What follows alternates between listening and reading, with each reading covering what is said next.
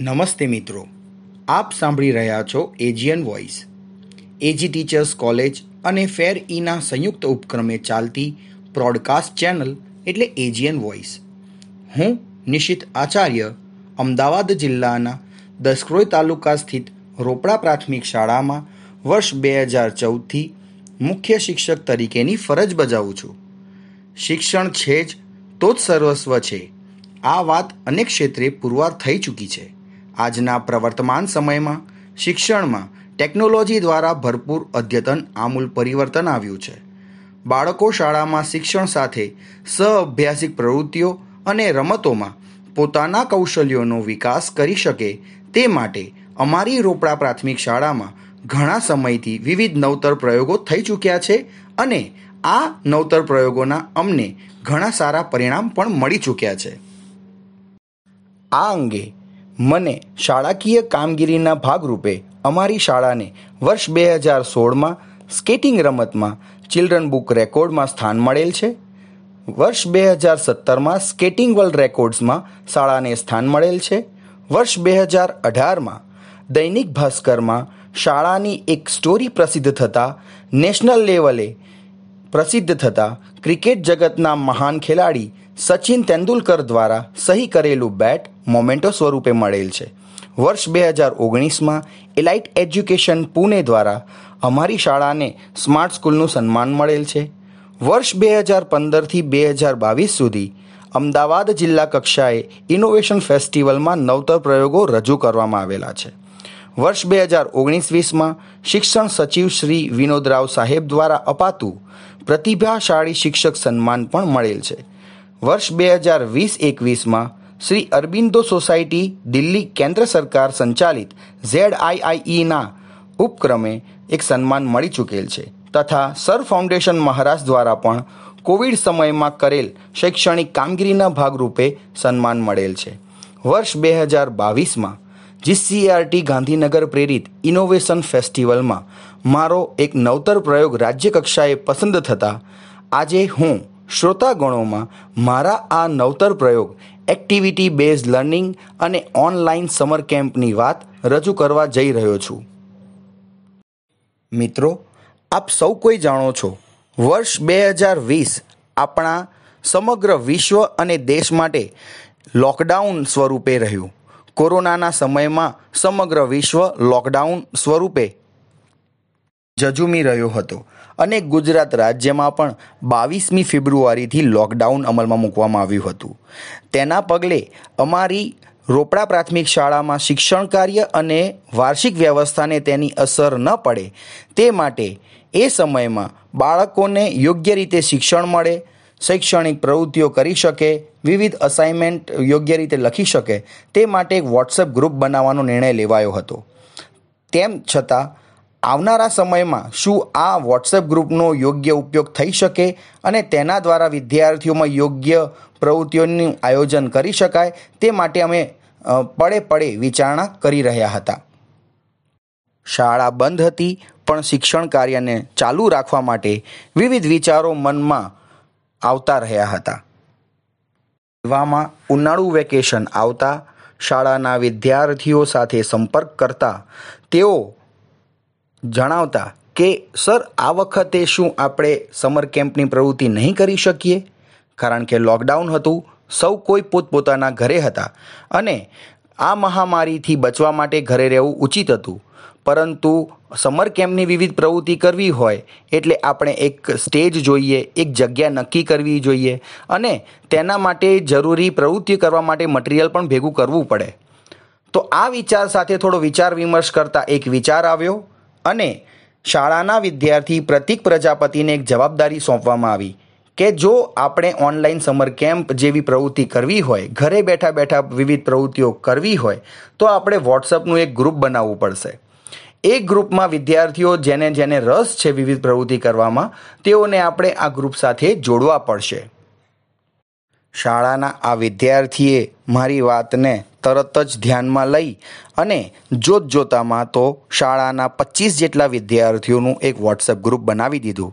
અને બીજા દિવસથી અમે શરૂ કર્યું ઓનલાઈન સમર કેમ્પની પ્રવૃત્તિનું આયોજન.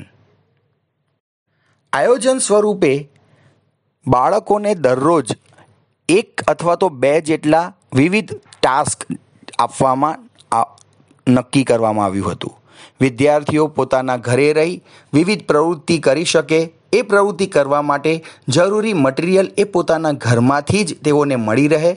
તેઓ પ્રવૃત્તિ પોતે જાતે અથવા તો પોતાના ભાઈ બહેનની મદદથી માતા પિતાની મદદથી અથવા તો પોતાના પરિવારમાં રહેતા કોઈ પણ સભ્યની સહાયતાથી અથવા તેઓને સાથે રાખીને આ પ્રવૃત્તિ કરી શકે તેવું આયોજન કરવામાં આવ્યું.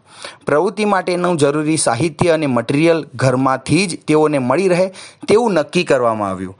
અને આ પ્રવૃત્તિ બાળકો સાથે પીરસવા માટેનો સમય પણ નક્કી કરવામાં આવ્યો કે દરરોજ સવારે નવથી દસ વાગ્યાના સમયગાળામાં વોટ્સઅપ ગ્રુપમાં એક પ્રવૃત્તિ મૂકવામાં આવશે. એ પ્રવૃત્તિ માટે કેવી રીતે પ્રવૃત્તિ કરવાની છે તેની જરૂરી માહિતી આપવામાં આવશે ઇન્સ્ટ્રક્શન આપવામાં આવશે, જરૂરી યુટ્યુબ લિંક અથવા તો કોઈ વેબ પેજ હોય તેની લિંક મૂકવામાં આવશે. અને વિદ્યાર્થીને સમયગાળો, એટલે કે ચાર વાગ્યા સુધી આ પ્રવૃત્તિ પોતાના ઘરે, પોતાના વિચારોમાં ધ્યાનમાં રાખીને આ પ્રવૃત્તિ કરવાની રહેશે. અને ચાર વાગ્યા પછી એ પ્રવૃત્તિમાં કરેલ સ્વરૂપે ફોટોગ્રાફ તેમણે આ ગ્રુપમાં મૂકી અને રજૂ કરવાના રહેશે. આમ અમારા આ ઓનલાઈન સમર કેમ્પને એક વાચા મળી. ધીરે ધીરે અમારો આ ઓનલાઈન સમર કેમ્પ શરૂ થયો. જોત જોતામાં તો અઠવાડિયામાં વિવિધ વોટ્સએપ ગ્રુપ માધ્યમે અમારા આ વોટ્સએપ ગ્રુપની લિંક પહોંચી જતાં ગુજરાત રાજ્યભરના સત્યાવીસ જેટલા જિલ્લામાંથી બારસો જેટલા બાળકો, ત્રણસો જેટલા શિક્ષકો અને વિવિધ સંસ્થાના વિદ્યાર્થીઓ અને શિક્ષકો જોડાયા. અને સતત એકસો પચાસ દિવસ સુધી પાંચસોથી પણ વધારે વિવિધ પ્રવૃત્તિઓનું આયોજન કરવામાં આવ્યું. જેમાં રંગોળી રસોઈ શો અભિનય ડાન્સ સંગીત ચિત્ર પિરામિડ બનાવવા આસન યોગા સૂર્ય નમસ્કાર જેવી પ્રવૃત્તિ કરવી પોસ્ટર બનાવવા વિવિધ અહેવાલ લેખન કરવું પત્ર લેખન કરવું બર્થડે કાર્ડ બનાવવા paper art finger art leaf art project કાવ્ય લેખન જેવી પાંચસોથી પણ વધારે પ્રવૃત્તિઓનું આયોજન કરવામાં આવ્યું અને સાથે સાથે ભગવદ્ ગીતાના શ્લોકનું પણ આયોજન કરવામાં આવ્યું હતું, જેથી બાળકો ખૂબ જ ઉત્સાહપૂર્વક જોડાતા ગયા, વિવિધ પ્રવૃત્તિઓ કરતા ગયા અને આ તમામ પ્રવૃત્તિનું મૂલ્યાંકન અમે બાળકોના ફોટોગ્રાફ્સ અને આ વિદ્યાર્થીઓને યોગ્ય સમયાંતરે ફોન કરવામાં આવતા અને તેના વાલી દ્વારા, એ વિદ્યાર્થીઓ દ્વારા તેના ફીડબેક લેવામાં આવતા હતા અને તેનું આ આયોજન કેવું રહ્યું, પ્રવૃત્તિ કેવી રહી તેની માહિતી મેળવવામાં આવતી હતી. આમ આ સમર કેમ્પ ખૂબ જ સફળ સાબિત રહ્યો. આશા રાખું છું મિત્રો, આ મારો નવતર પ્રયોગ સર્વ માટે ઉપયોગી સાબિત થશે અને આપ સૌ માટે પ્રેરણારૂપ રહેશે. Thank you so much Bharat Mata કી જય. નમસ્કાર શ્રોતા મિત્રો, હું doctor Kaushal Yadav AG teachers college Nishitbhai દ્વારા થયેલ નવાચાર વિશે આપણે સાંભળ્યું. વિદ્યાર્થીનો ફુરસદનો સમય પણ જો તેમના સર્વાંગી વિકાસમાં ઉપયોગી બની શકે તો શિક્ષકે આ માટે બનતા પ્રયત્નો કરવા જ ઘટ્યા. નિશિતભાઈ દ્વારા કોરોના કાળમાં ખૂબ સુંદર પ્રયાસ થયો છે. કોરોના કાળે આપણને ટેકનોલોજી સાથે જોડી દીધા. પણ ટેકનોલોજી સાથે જોડાયા પછી આ ટેકનોલોજીનો શૈક્ષણિક જગતમાં માત્ર શિક્ષણ કાર્ય અર્થે નહીં, પરંતુ અન્ય સહ અભ્યાસિક પ્રવૃત્તિઓ, ઇતર પ્રવૃત્તિઓ વિદ્યાર્થીઓમાં સર્જનશીલતા વધે વિદ્યાર્થીઓ જો એકબીજા સાથે ઓનલાઈન જોડાઈને કામ કરી શકે. આ પ્રકારની પ્રવૃત્તિઓ માટે પણ જ્યારે ટેકનોલોજીનો ઉપયોગ થાય છે, ત્યારે ખરેખર આ ટેકનોલોજી એ શિક્ષણ જગત માટે આશીર્વાદરૂપ છે એવું આપણે પુરવાર કરી શકીએ છીએ. માધ્યમ એક હોય, પરંતુ તેના ઉપયોગ અનેક છે. અને આજે અનેકતા છે ને, તે શિક્ષકની વિચારશીલતા અને કર્મશીલતા ઉપર આધારિત છે. નિશિતભાઈએ આ સાબિત કરી બતાવ્યું છે. ધીમે ધીમે તેમનો પ્રયોગ અન્ય શાળાઓ, અન્ય જિલ્લાની શાળાઓ સુધી પ્રસર્યો. એ જ આ નવાચારની સિદ્ધિ છે. વર્ગખંડમાં આપણી સામે વિદ્યાર્થી ઉપસ્થિત હોય ત્યારે તેમના સર્વાંગી વિકાસ અર્થે આપણે ઘણા પ્રયત્નો કરી શકીએ છીએ. પરંતુ ઓનલાઈન માધ્યમમાં પણ પ્રયત્નો થાય તે જરૂરી છે. જ્યારે આપણે સતત સર્વગ્રાહી મૂલ્યાંકનની વાત કરીએ છીએ ને શિક્ષક મિત્રો, તો આ સતત સર્વગ્રાહી મૂલ્યાંકન, જેને સીસીઈ તરીકે ઓળખાય છે. તો આ સીસીઈમાં માત્ર પ્રશ્નોના જવાબ કે ખાલી જગ્યા આપવી, જોડકા પૂરવા, આ બધું કરવાને બદલે વિદ્યાર્થીને પ્રવૃત્તિ આધારિત મૂલ્યાંકન કરીએ, તો વિદ્યાર્થીને વિષયની ઊંડી સૂઝ અને સમજ કેળવાય છે. આવા પ્રયોગો આપણા થકી વર્ગખંડમાં કે ઓનલાઈન માધ્યમ થકી થાય તે સરાહનીય છે. તો ચાલો આ દિશામાં કંઈક વિચારવાનું શરૂ કરીએ. સાંભળતા રહીએ એજિયન વોઇસ